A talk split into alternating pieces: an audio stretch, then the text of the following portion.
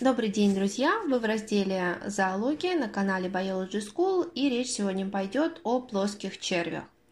Итак, плоские черви. Основные признаки этого типа. Первое – это двусторонняя симметрия. То есть, если мы проведем плоскость через э, червя, которого, так скажем, будем изучать, то мы увидим, что он симметричен влево и вправо. Второе – эти животные трехслойные. То есть, уже не, у них появляется третий слой, который называется мезодерма. И третье. У плоских червей присутствуют системы органов пищеварительная, выделительная, нервная, половая. И все эти э, системы органов погружены в соединительную ткань. Соединительная ткань по-другому называется паренхима. Итак, вы видите, да, что еще не все органы сформированы, в отличие от, э, например, круглых червей. А, четвертая особенность. Плоские черви в основном гермафродиты, то есть им э, они могут оплодотворяться самостоятельно без наличия, без наличия партнеров. А, сегодня мы рассмотрим три основных класса и начнем с ресничатых червей. Класс ресничатые черви. Места обитания. А, в основном они обитают в морской или пресной воде. Иногда встречаются наземные виды. А, особенности строения ресничатых червей – то, что тело покрыто мелкими ресничками.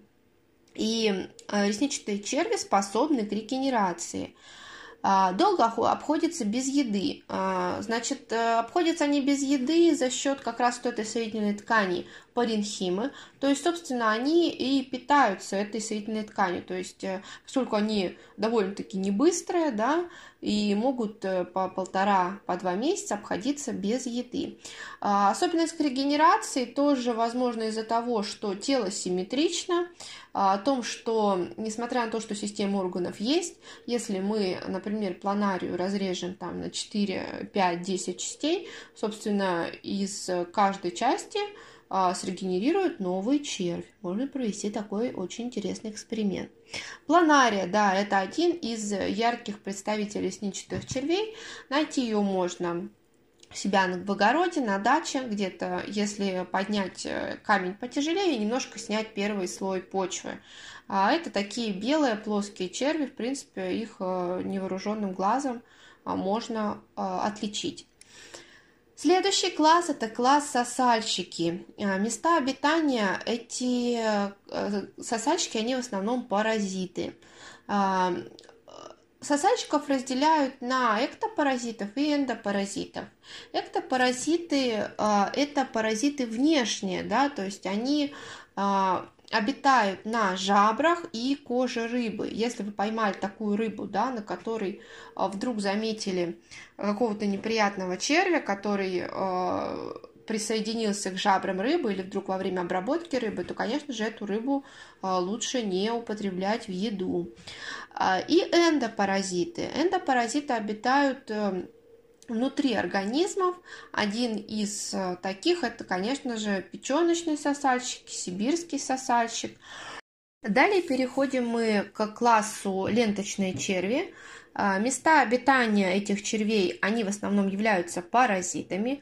Особенность строения. У них нет пищеварительной системы, а пищу они всасывают всей поверхностью тела. Понятно то, что в процессе эволюции у них пищеварительная система не сформировалась для того, что им это просто не нужно, так как они обитают в теле хозяина. Тело у ленточных червей в основном состоит из многочисленных члеников. А членики э, соединяются да, между собой, и на каждом из этих члеников может э, рождаться, собственно, новое потомство.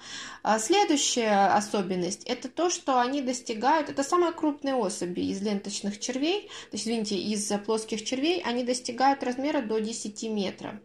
Дают огромное количество потомства, а, до 11 миллиардов яиц.